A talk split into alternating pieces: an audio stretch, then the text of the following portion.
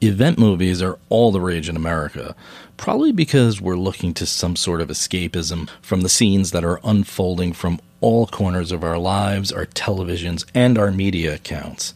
But when we watch these movies, they're usually focused on a disaster that had been in the making for some time. And there's usually a one off character in these types of disaster movies who tries and fails to warn the others of an incoming alien invasion or zombie apocalypse or some kind of cataclysmic weather event. But we live in a time where we all feel like that character.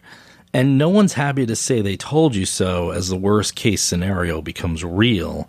But up to that point, that character is usually scoffed at as some sort of alarmist.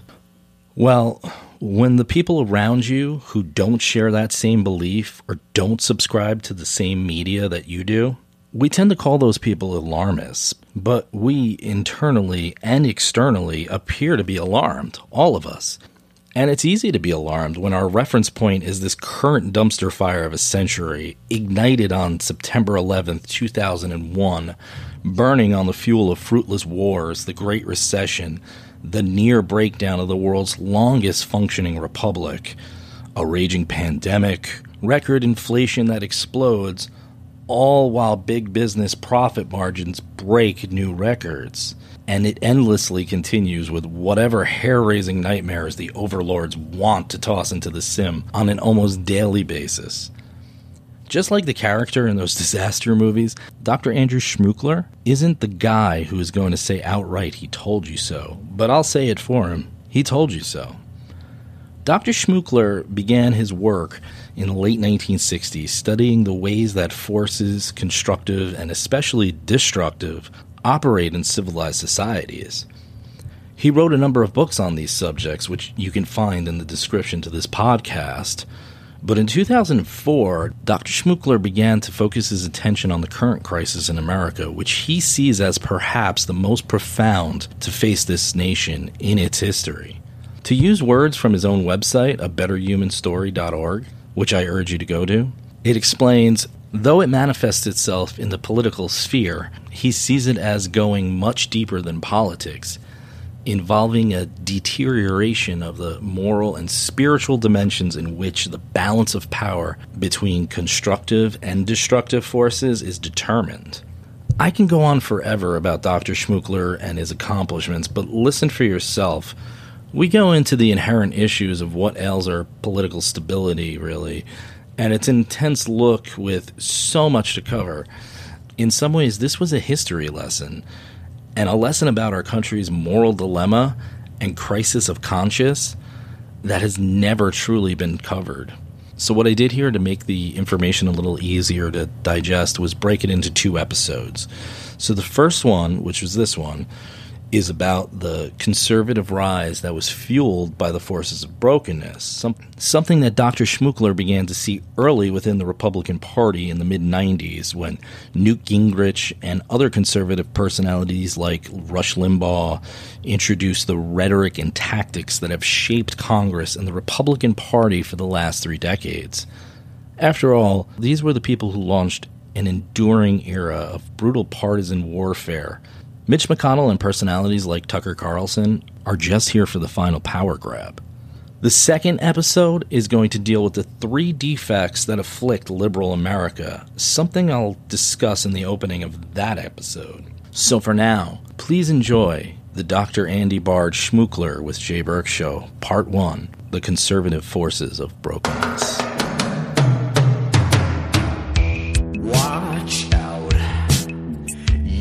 I get what you're after. Cool, baby. Strange, but not a stranger.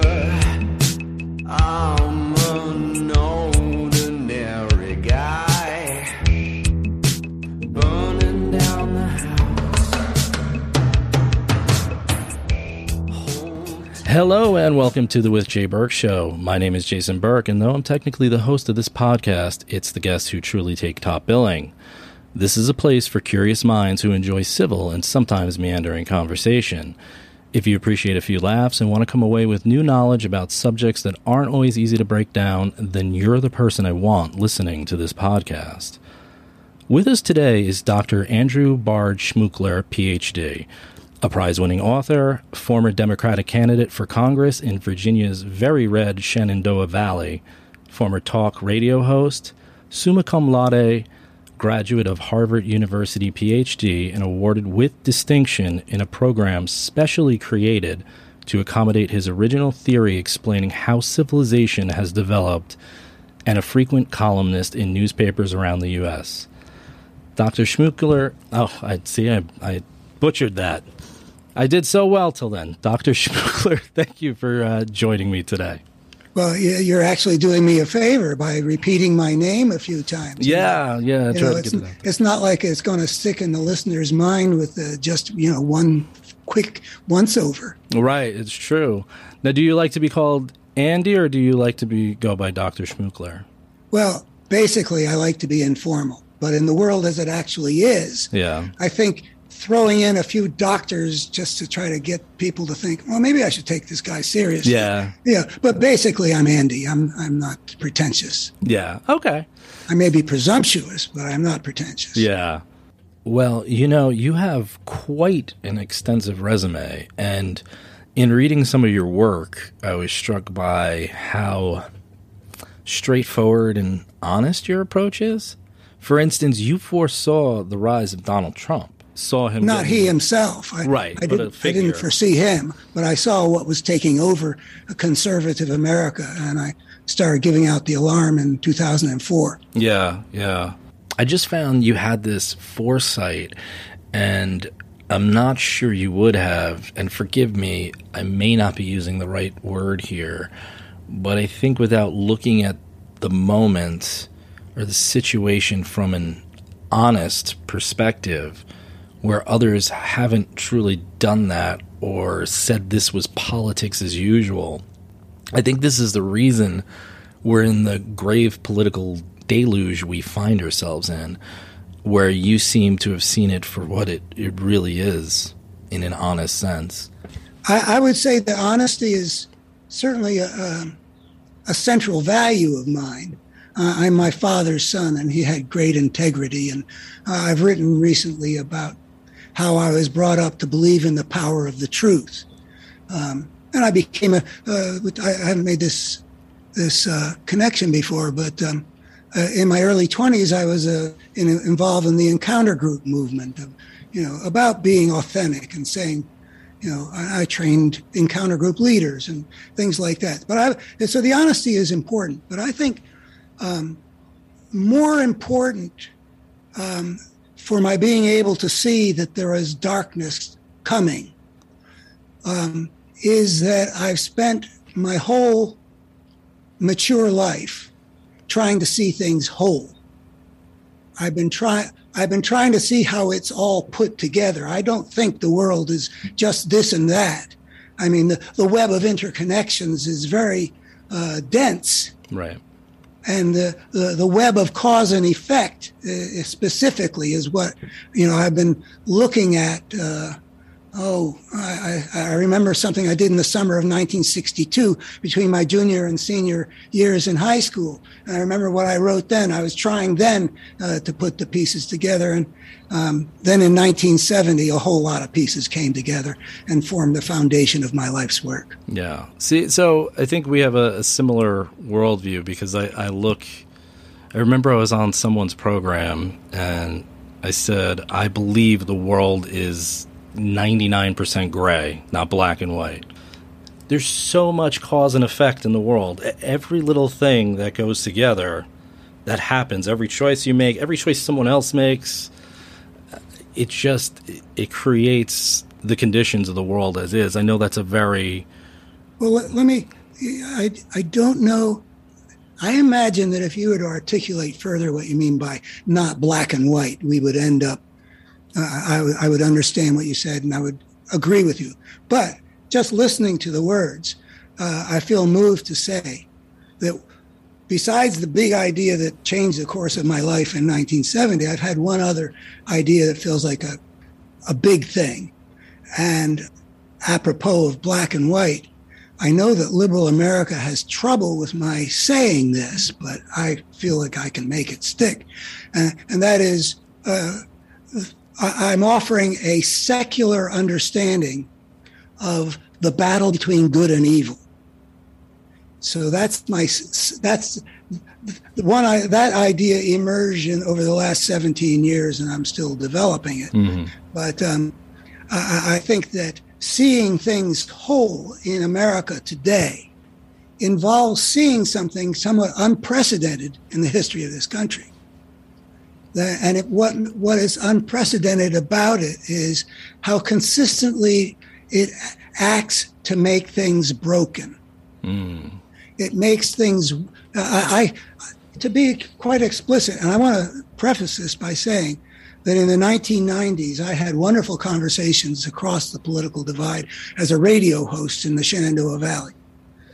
So I am I'm a bridge builder at heart, but something's happened, and uh, I honestly cannot think of a single thing in recent years where the effect of the Republican Party on how things unfolded was for the better and not for the worse.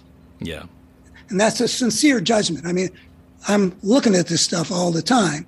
And what seeing things whole means, among other things, seeing that there is a coherent force here that's consistently spreading a pattern of brokenness, whether it's fascistic power arrangement or denial of um, uh, of climate change and the prevention of action to meet the challenge, or whether it's transferring money from the poorer to the richer, or wh- whether it, uh, uh, it's increasing hatred between ra- racial or religious groups, or whatever.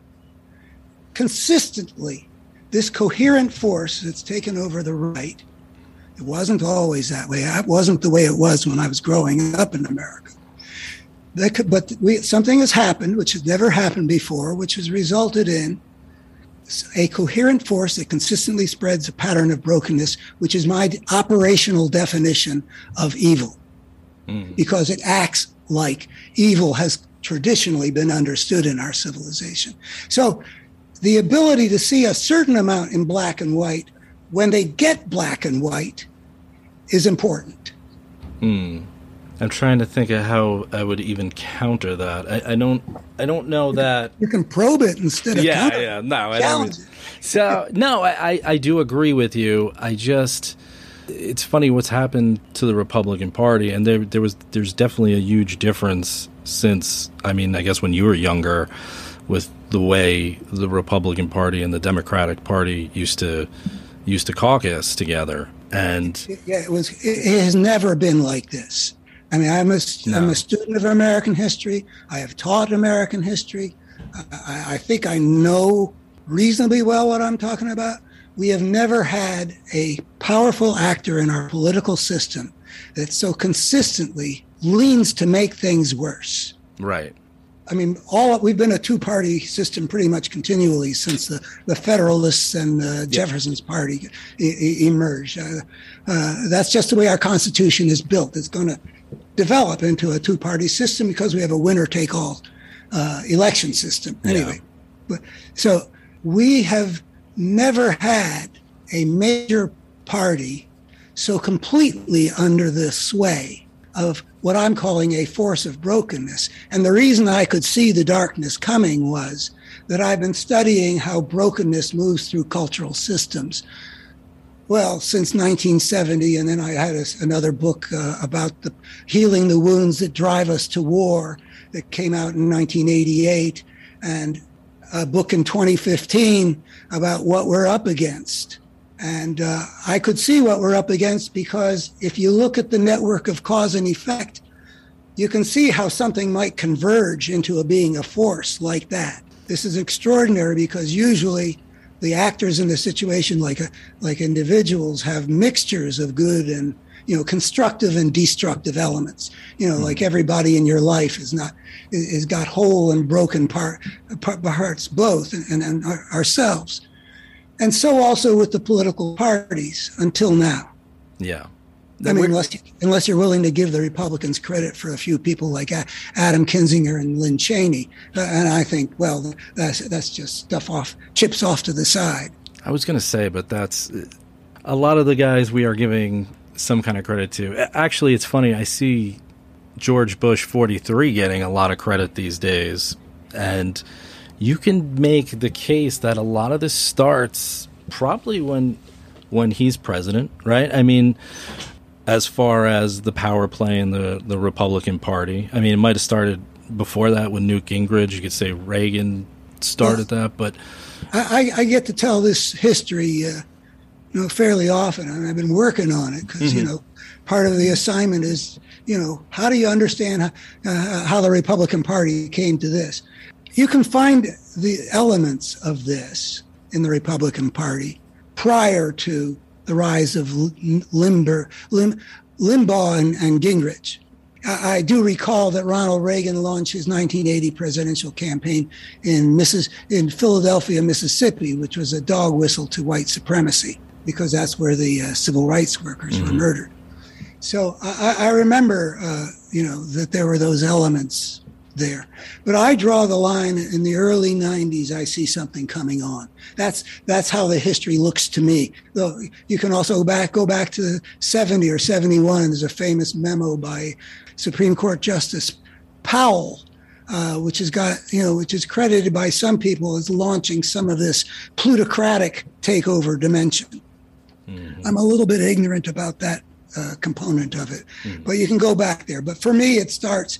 And then in 97, Fox News comes on. Mm. Uh, so the propagandists, I mean, basically, uh, Newt Gingrich is a propagandist. I, I, I remember from back then, uh, well, or maybe from uh, during W's time, people were saying that Gingrich had actually studied Hitler's propagandist method. What's his name? Goebbels? Yeah, Joseph Goebbels.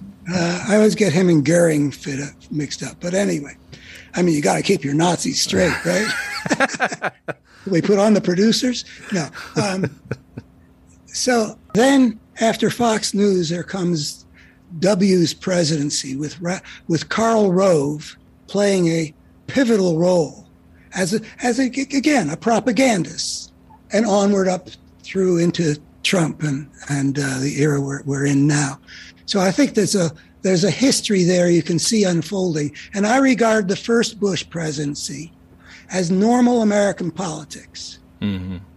And that was the end of normal American politics because even though Bill Clinton was a, well, I mean, he was a special case in a lot of ways, being so bright and so so sleazy, but so uh, basically good-hearted. He's a very impressive guy, and mm-hmm. he did a reasonable job anyway. But uh, uh, the, what was abnormal about that time was, for the first time, we had a political party that was refusing to accept that he was president.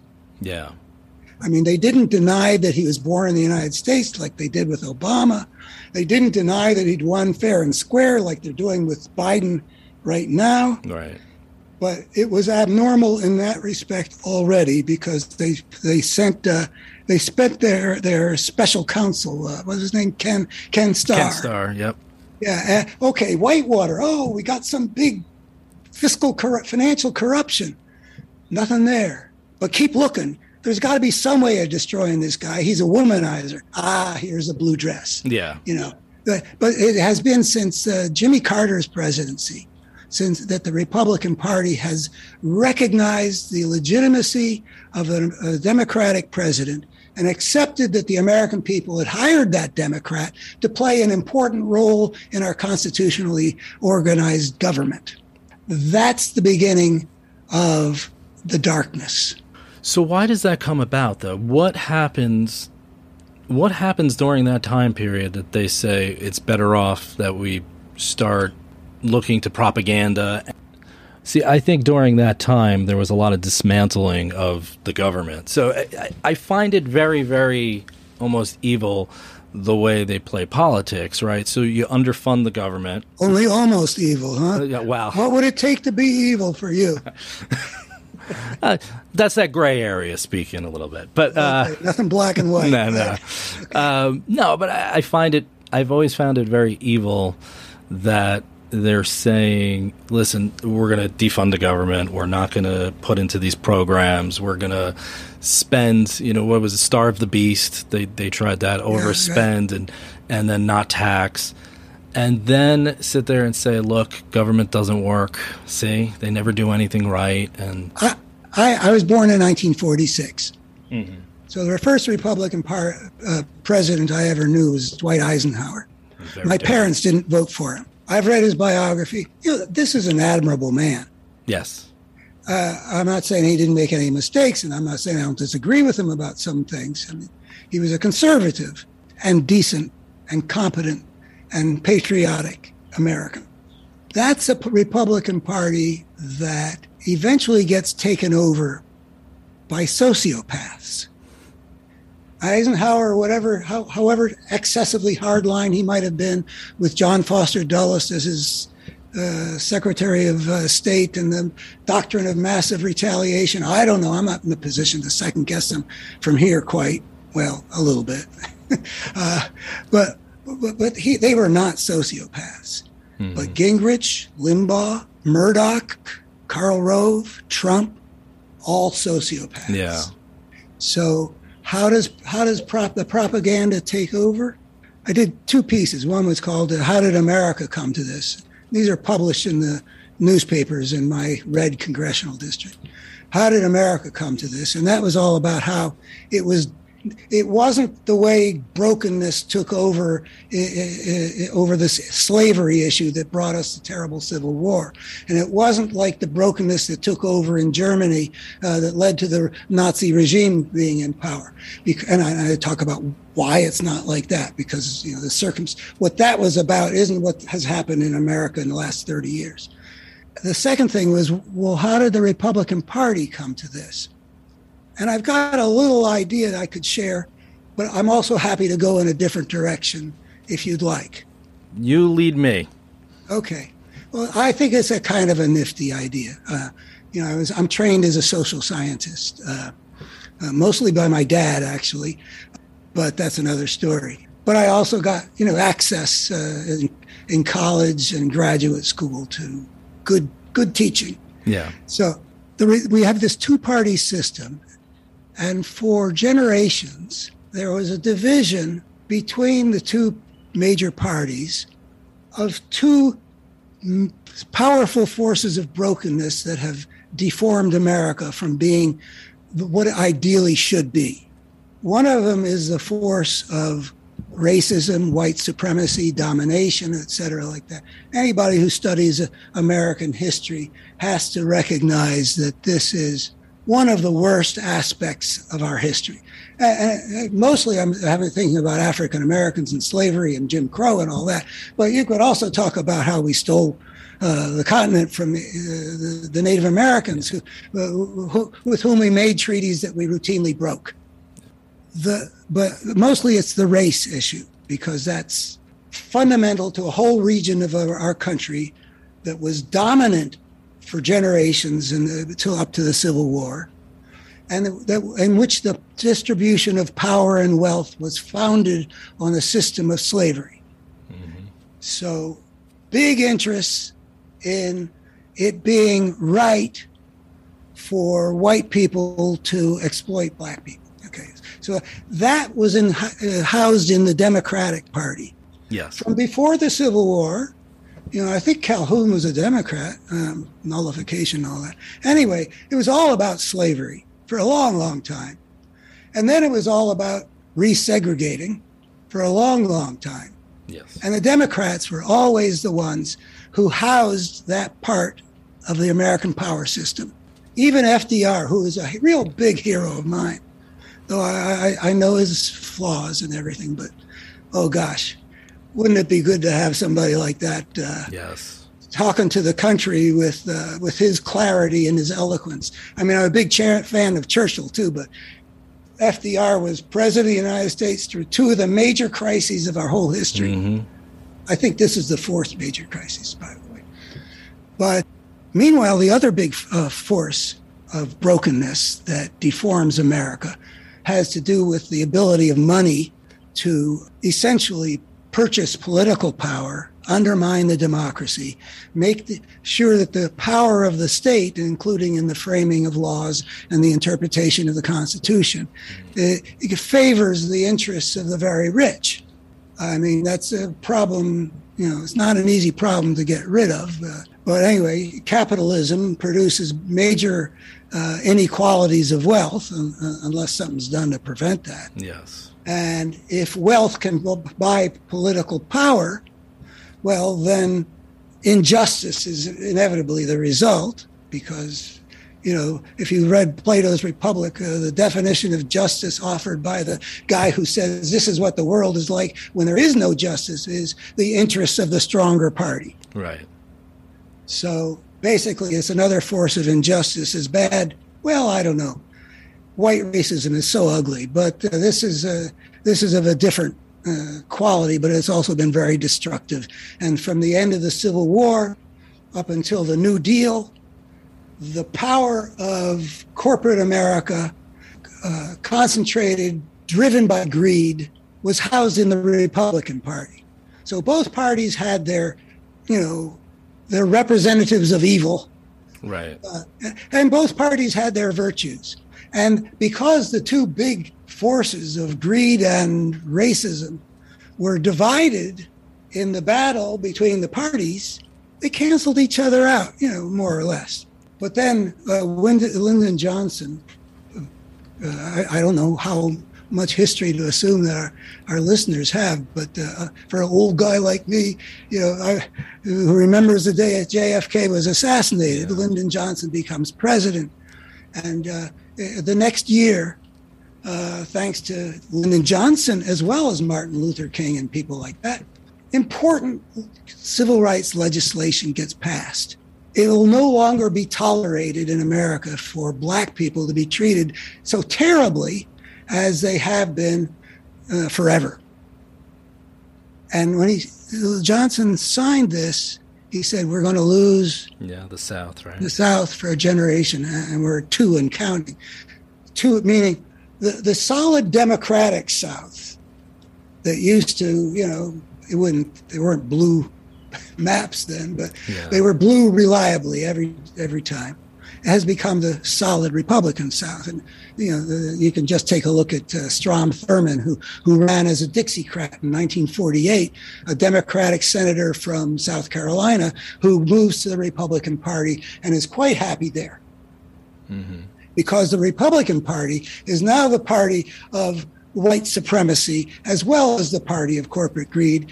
And I say that that alliance made it too powerful for the good part of the Republican Party to survive and to continue to run the show. You know, give us people like Eisenhower or even a decent human being like Ronald Reagan. It, it was overpowered. And liberal America's defects also play a role there. And that's, you know, another direction that we could go because I say that the one two punch that has has damaged American political system is that the the right, conservative America went over to darkness at the same time as liberal America bought into things that made them weak. Mm. Yes. Yeah, no, that's a that's a good take on it and a very very no, but that's that's a take. I think you're you're correct in assuming, and I never really thought of it in that term.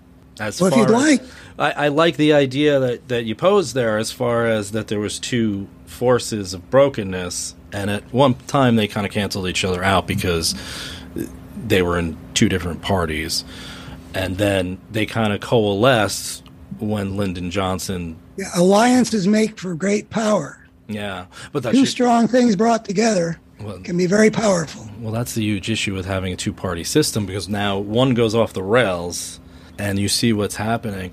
But the great the great thing that the amazing thing I should say that that they've done is you know I hear this all the time. You see Elon Musk now talking about how the left has pulled him is trying to pull everybody to this left. What a and, disappointment that guy is. Yeah. I mean, if you're so rich, why ain't you smart? Uh, yeah. I think he just knows about one thing, and then he should probably keep his mouth shut. Yeah, it's a little bit hard to quite imagine how you can be so brilliant in some ways and such a jerk.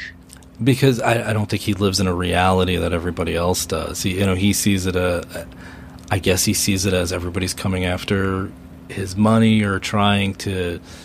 Well, I, have I've, I've heard that his relationship with his father, you know, his father, he sees as a kind of monster. Right. And I don't know how much of a mon- I mean, I read something about it, but you know, if you grow up with a father that you think is some kind of a monster, there's not going to there's going to be something put together inside you. It's going to be hard to get things well put together inside yeah. you around issues of power, authority. I mean, I don't, I, am not psychoanalyzing him, but yeah. as a, I have some training as a clinical psychologist, and my nose tells me if you got a father like that and you're going to ask this guy about politics, uh, you know, better to talk to somebody who grew up in a healthy family. Yeah. Well, I, I'll tell you, when you talk about propaganda and propaganda that worked, somehow a lot of this country feels like we've been pulled in a direction that's to the left. And, and I always kind of laugh about this because I always think, well, one, if you don't like the direction of the country in the last, let's say, 40 years, it's neoliberalism pretty much won everything, right? I mean, we reduced the tax rates on, on the wealthiest. We slashed a lot of these programs. But well, the, the idea of being pulled to the left is such a complete red herring. Yes. I mean, let's just take a look at uh, Obamacare. You know, I follow that very closely. And I would say that the Republicans' conduct on that throughout has been completely indefensible. Correct. You know, the United States was paying twice as much per capita as other democracies and was getting inferior results for the population to the point that not only were we wasting $2 trillion a year, mm. but we were having 45,000 excess deaths a year. Mm-hmm. So there's a problem. Yeah definitely need a solution. Obama put forward something which was, you know, not spectacular, but it was definitely reasonable. It took us in the direction so that we were closer to being what every other decent society already is and has been yeah. for a long time in terms of providing health care. There is nothing unreasonable about it. And we had a national debate which got resolved because that was what he ran on. He was elected to do it. It went through the process. It became law. We're done. Yes. That's how the system's supposed to work, but not the Republicans. We never have, I don't know, never uh, any episode where a country went through all the constitutional processes mm-hmm. it needed to to come up with how are we going to deal with this. Mm-hmm. And then the party that then it feels like maybe they lost the debate though it wasn't like they ever really entered into any debate, but the, but they just didn't want the other party to look good. I mean, it was as simple as that. Yeah. They didn't want the American people to think, hey, the government can do some things for us because they were the party of the plutocracy that wants the government out of the way of, of the most powerful elements in the society already. And they don't want people coming to the government and electing representatives to be in the government who are going to make the decisions to do what the people want done. Right. This idea of being pulled to the left, and I always look, I look at a guy like Bernie Sanders, who's they lob everything at him, socialist, you know, and when I look at him, he's he would be considered moderate in a lot of countries. Uh, you know, the stuff he's running on is is stuff that liberal democracies in Europe already have. Yeah, and, and, you know, if you look at the, you know, like what is the what is the what is the purpose of organizing your society? Well, you want to organize it in a way where the well-being of people and, and anything else you might care about is well provide well t- well taken care of by the uh, you know the way the society is organized. You, you ask the people in Norway, how do you like the way your society is organized? And oh, they're a lot happier than the mm. American people about how their society is organized. So you know maybe there's some things to learn about how to get the, our society organized in a way which is you know leads to people being more fulfilled, and that's where the rubber hits the road I mean, human fulfillment, uh, I, I would argue, and that's another conversation, human fulfillment has to be grounded, the, the, the good has to be grounded in the fulfillment of sentient beings. Yes. other than that, what the hell difference does anything make? I mean, if it's a lifeless universe, if nobody had any experience, does it matter? With will there be a, dis- a disturbance in the force if if uh, Obi Wan Kenobi's uh, planet gets uh, blown up? You know, yeah. no, no, it doesn't matter. It matters because of uh, if things matter to us. If if we can't play, place a premium on organizing our society to make things best for people and other living things that matter. What else is the point of it? I agree with you a thousand percent. But that's where we might have gotten a little out of whack where we are currently, right? So, what made us probably great as a species is we had uh, cooperation, and then we had also, um, um, what's it called? Um, conflict and conflict. Yeah, but I'm thinking more in terms of. Um, yeah, I guess conflict would, would work. Well, here, here, if if I can jump in, yes, you've you've opened the door for something I'm very eager to put on the table. Uh, is that metaphor work? Okay. Yes. I mean, the table's on the other side of the door, right? Okay. so I claim to have proved that a creature taking the step onto the path of civilization inevitably unleashes a social evolutionary force that is not determined by the nature of the creature. Mm-hmm. That it is a function of the unprecedented situation that's created by the unprecedented step of a creature inventing its own way of life, which is the essence of civilization. Right. It's an unprecedented step after three and a half billion years of life developing on this planet, which I think is the framework within which everything has to be understood. That this that's that's the preface. We're living in the in the body of the work of the rise of civilization. And I say what I have proved, and this is the idea that came to me in 1970. What I have proved includes these two statements. The ugliness we see in human history is not human nature writ large. I claim to approve that that ugliness should not be interpreted as showing us who we are, that we are better creatures than we think. And the other related statement I like to use to lure people into this idea because I think that if we understood that we're better creatures than we think, that would have a powerful effect in the world. Mm. All by itself. Yes. And, and, it isn't all by itself, but even if that was all, that whole idea of original sin and the depravity of man that have played such a big role in our history. no wonder, because the step onto the path of civilization creates anarchy, which creates a war of all against all, which creates a selective process for those cultural options that are able to prevail in a war of all against all. Right. And they're not random and you see the spirit of the warlord or the spirit of the gangster dictating how the human world is going to evolve. And that is unavoidable, which leads to that second statement, which is any creature on any planet, on anywhere in the cosmos that takes that step onto the path of civilization, the step which is defined as extricating itself from the niche in which it evolved biologically by inventing its own way of life. Any creature that takes that step will un, will inevitably unleash a social evolutionary force that will make its history as ugly, as destructive, as tormented as what we see in human history. And what is now manifested mm. in the in, in the darkness that we're c- confronting right now in America. What do you think it is? You might have explained it there a little bit, but what is so appealing about a, a dictator? if if if humankind gradually descended into a war of all against all, inevitably, which I'm saying was inevitable, right? Uh, because of the because of the unregulated nature of the system within which different societies have to interact. A war of all against all. What I'm going to try to show is people get broken in history.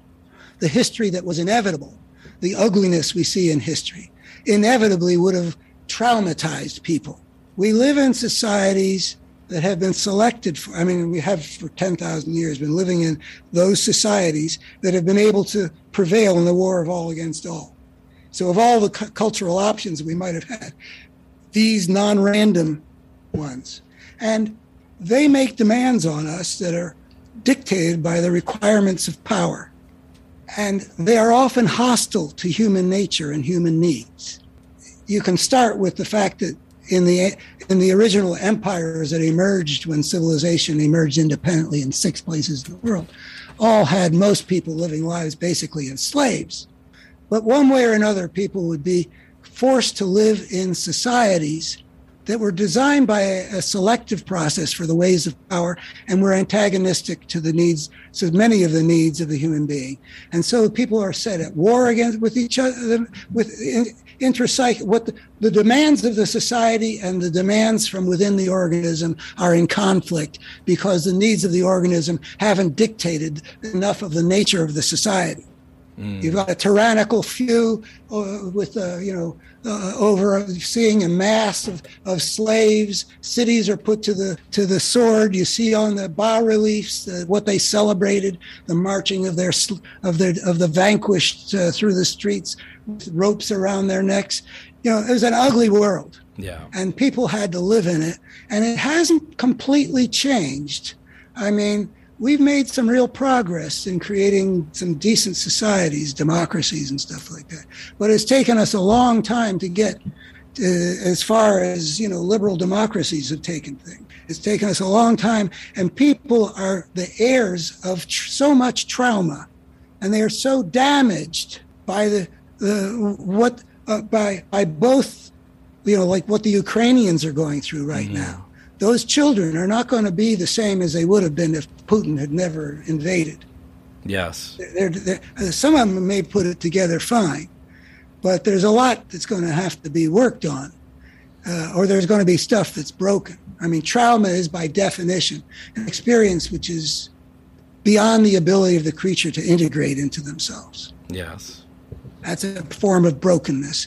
And so you ask, why do people respond to dictators? Well, you and I wouldn't but people can go through different experiences, uh, inheriting their own little bits of the world, you know, like an authoritarian family, where, you know, I wasn't brought up in an authoritarian family. I was always allowed to say, well, why? Mm-hmm. You know, but I know that in this uh, Shenandoah Valley, the, you know, below the Mason Dixon line, the rules in the family were not the same as the rules I was brought up with. So it's almost like a cultural it's like traditions passing down to each other in some way.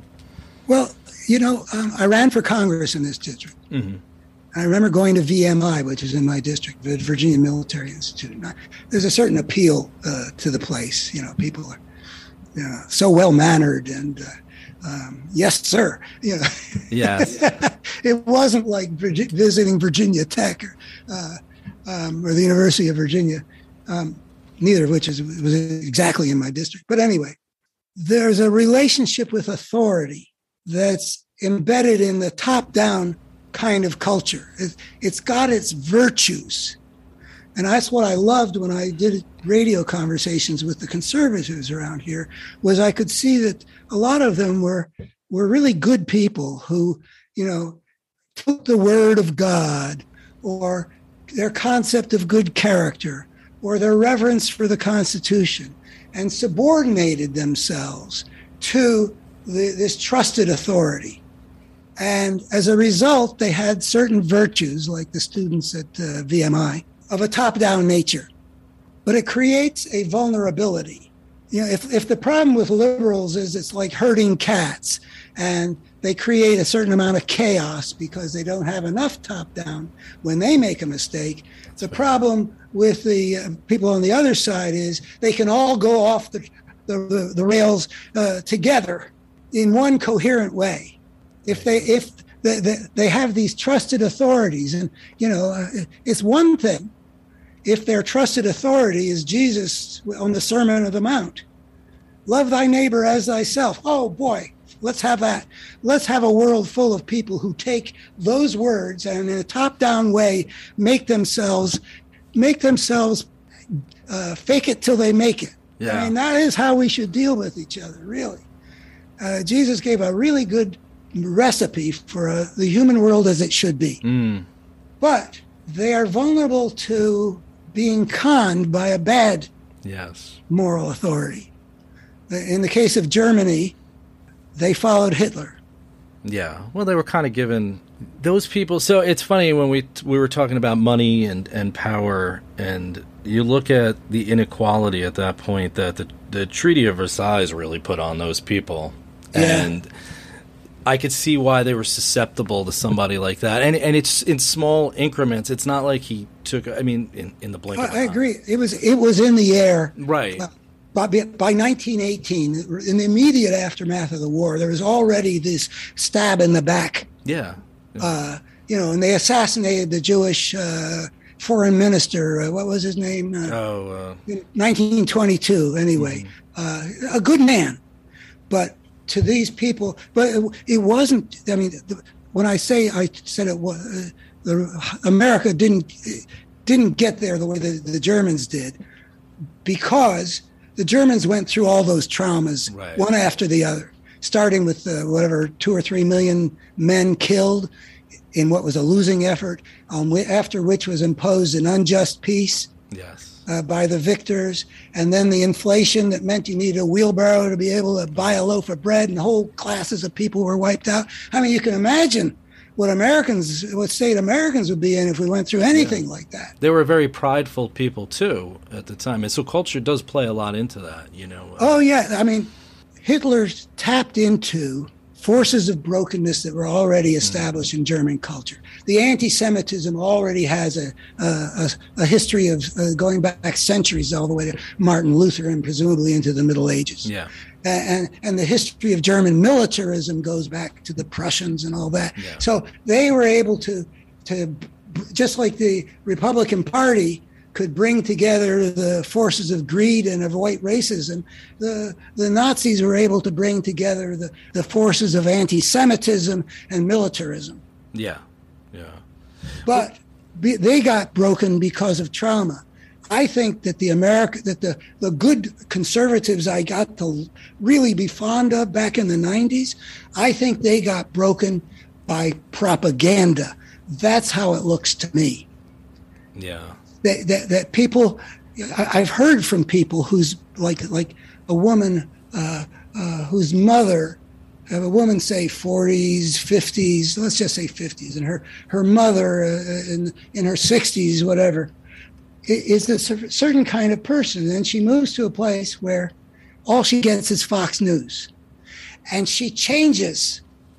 I mean there's a lot of these stories around the country that people get led into. I mean you know that that american indian thing uh, the grandfather and the son you know which wolf is going to win? The, the wolf of the good wolf or the evil wolf that's battling inside every person. And the old man says the one you feed Yes. I know that. That's actually. well the propagandists of the right have been feeding the bad wolf uh, you know and so this woman who's watching fox news day after day gets more and more scared more and more angry more and more paranoid and and the daughter doesn't know how to deal with her anymore she's she's in this altered state and you know eventually you can be in such an altered state you can believe all kinds of things and follow somebody who just tried to overthrow the american constitutional order Yeah, I thought that was the end of that movement. By the way, I couldn't believe that that didn't do it for Trump and the, all those followers. I, I thought that was,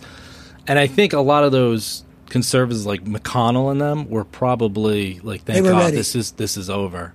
they didn't want trump in the first place No, they didn't. They're just eh, they know though if they don't follow him, that party is just about done. It, it is kind of, I think, the last dying breath of a certain breed, right? Uh, Well, I, I think we're in whole- danger of losing our democracy to the force of fascism that has taken over the Republican Party. Yes, because I they're don't about know. to lose. I don't know we're going to survive this. I, I worry about that too because I think that's like I said the last dying breed of a certain type of I, I don't know if I want to say man or, or person and this plays back into this you know sometimes I, I, got really interested in, in nostalgia in general but Americans and nostalgia is is is amazing and when you look at the history of nostalgia it hasn't really been studied in depth until more recently. They they did study it, but but it's much more studied now than it ever was. So, so what is it about nostalgia that's, uh, that engages you?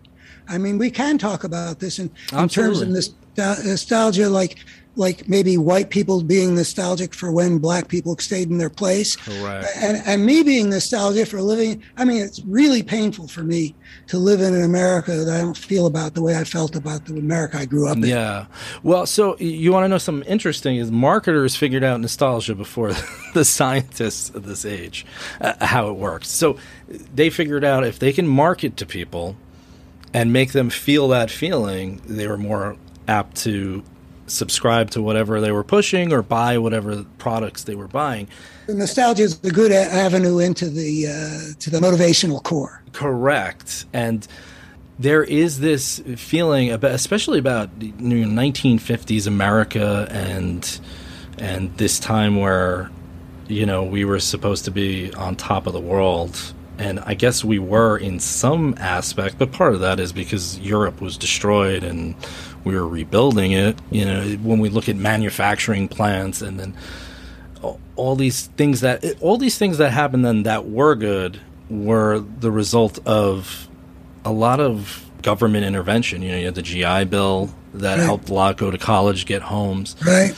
Um, but they they ignore a certain element, and every generation does this, and, and a lot of generations are nostalgic. Liz, I, I grew up in the '80s and '90s, but I would say my prime teen years were in the in the '90s, and there was this there's this feeling for the '90s I see in pop culture that oh, this is the last great decade, and when you look at 9/11, yes, because we weren't at war, we were relatively at peace during the '90s but there was a lot of social upheaval during the 90s, and there was a lot of issues, but people kind of forget that aspect of it.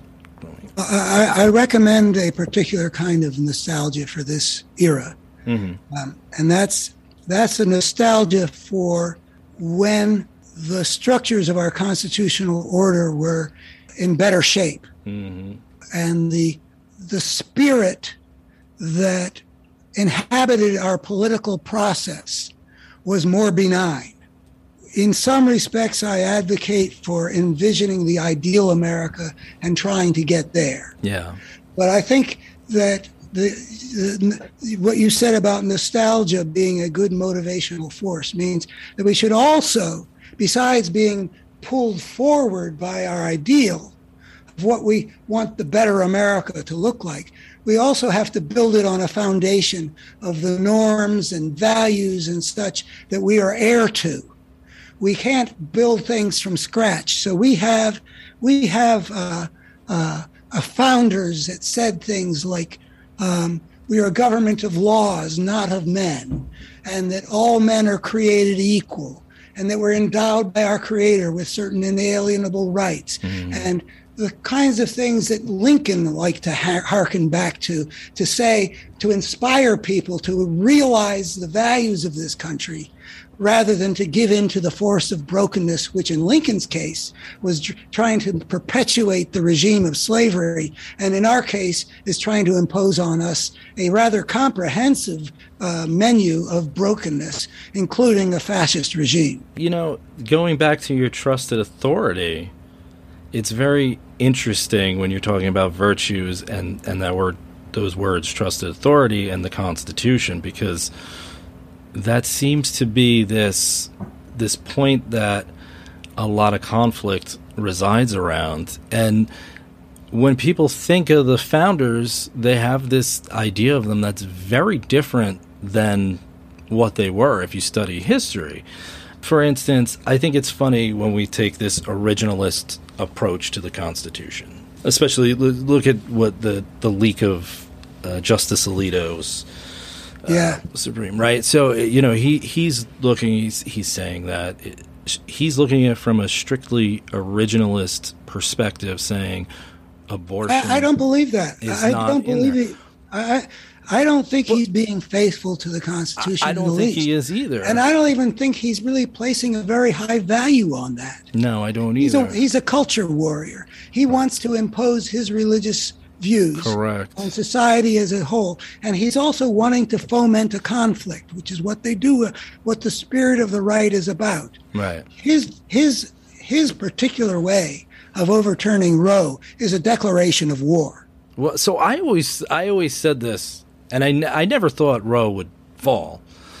Maybe I was naive. I just oh, and I think a lot of these Republicans liked running on the idea of getting rid of Roe, but now that they now The dog the dog caught the bus. correct, and and uh, I I always said years ago I was like, you try to take away guns, or you try to get rid of Roe v. Wade, you'll probably see civil war in this country.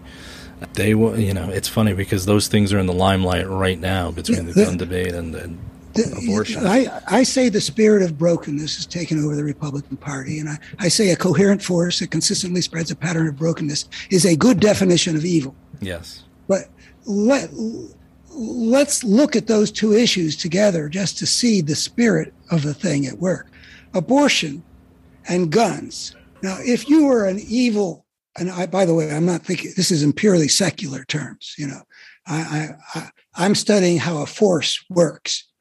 You could not come up with a better strategy if you want to increase the brokenness of America than what the Republicans do on both those issues. They are guaranteeing that there will be a state of war perpetuated on both issues. yes, No, no attempt to come to a settlement which allows us to, okay, we nobody got everything they wanted or whatever, or we came to what was the best of the available solutions or whatever, and we go on from there. That's what the country really needs, obviously. But their position on guns, I mean, it's com- it's completely baloney. You know, don't politicize it. I mean, it can't even be credible. I mean, of course it's political. The only reason America has all the world's, or you know, ninety percent of the world's mass killings is because we are unique in our political process, grinding out gun laws that make us prey to every young guy mm-hmm. who got bullied in high school who go, wants to go out and buy an assault rifle. the idea that somehow you're infringing on that Second Amendment by saying you can't. First of all, Congress isn't allowed to study it, study gun death. Right-. So when we had traffic fatalities that were rising, they studied that. Right. I think back in the fifties, and then they It- came up with seatbelt laws, embankments, you know, things like that. They didn't take away cars. You know, it, it's- it's just this ridiculous notion. And this is this is over a right that the Nixon appointed Chief Justice of the United States, uh, Burger. I can't remember his first name. Mm-hmm. Hamburger.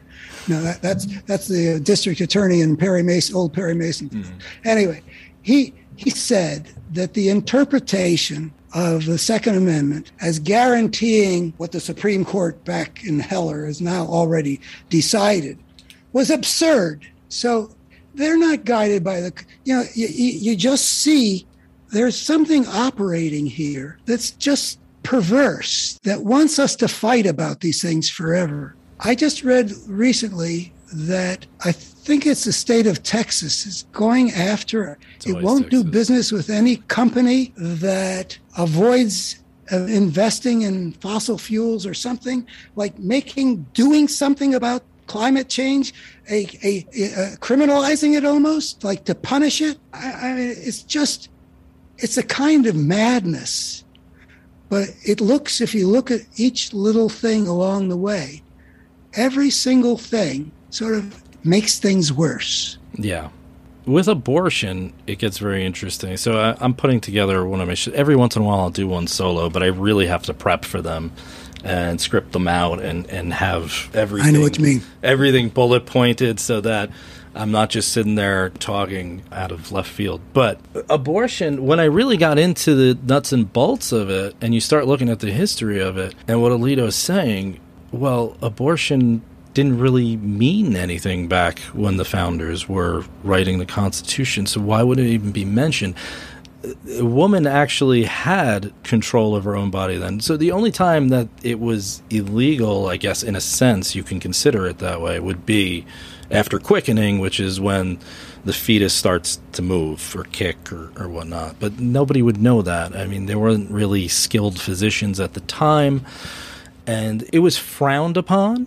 I know by the Catholic Church a little bit, but more in terms of most, they felt that most people having an abortion were committing adultery. And They should have the punishment. Right. So, yeah. So a lot of that stuff didn't even matter at that time. And then, you know, eventually it, it happened. The Physicians' Crusade started in 1857, and that really kind of took abortion to the next level. By 1900, we had all these laws.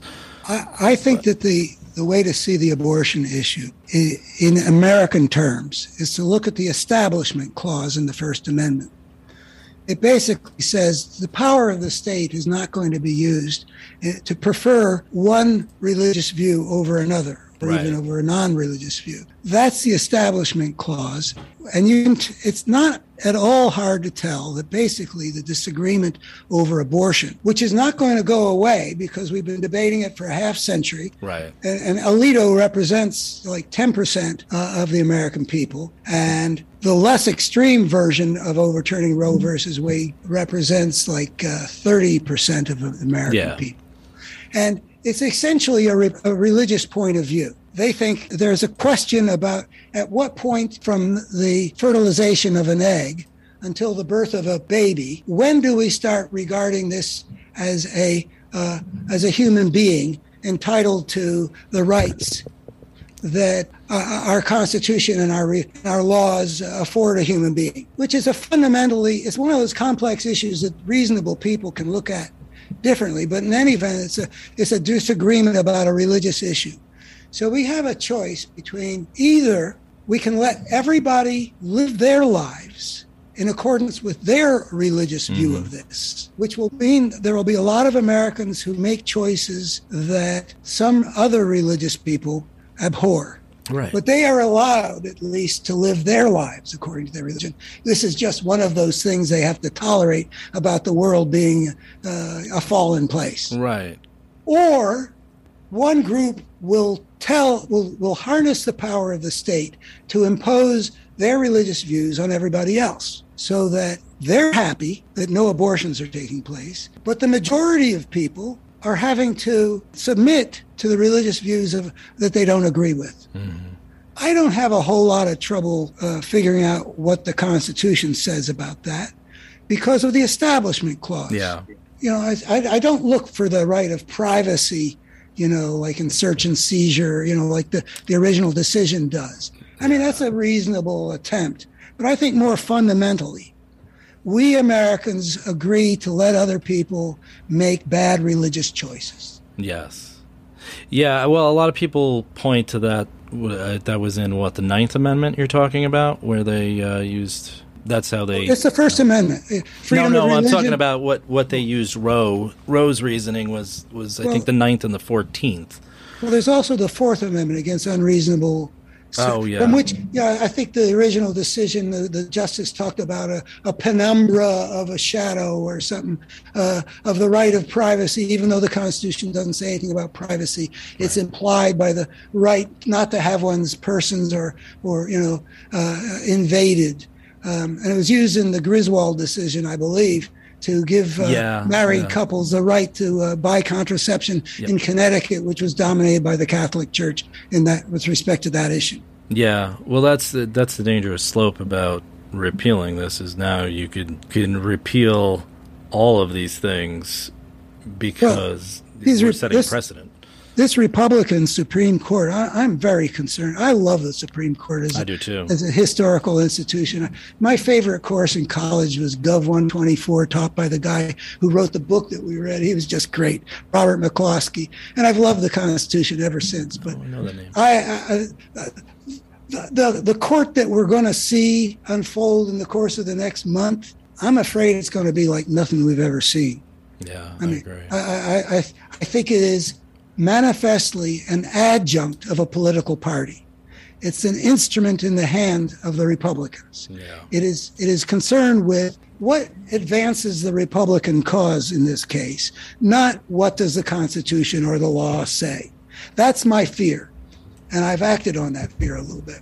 Yeah. Well, see, I think Roe did create a lot of people mis- misinterpret Roe as oh it, it made abortion legal. It, it, really didn't do that. It was kind of a, a a bargain. It kind of gave everybody something, right? So it's in the first trimester, the state can't interfere at all. And then at a certain point, right, they did the trimester rules basically.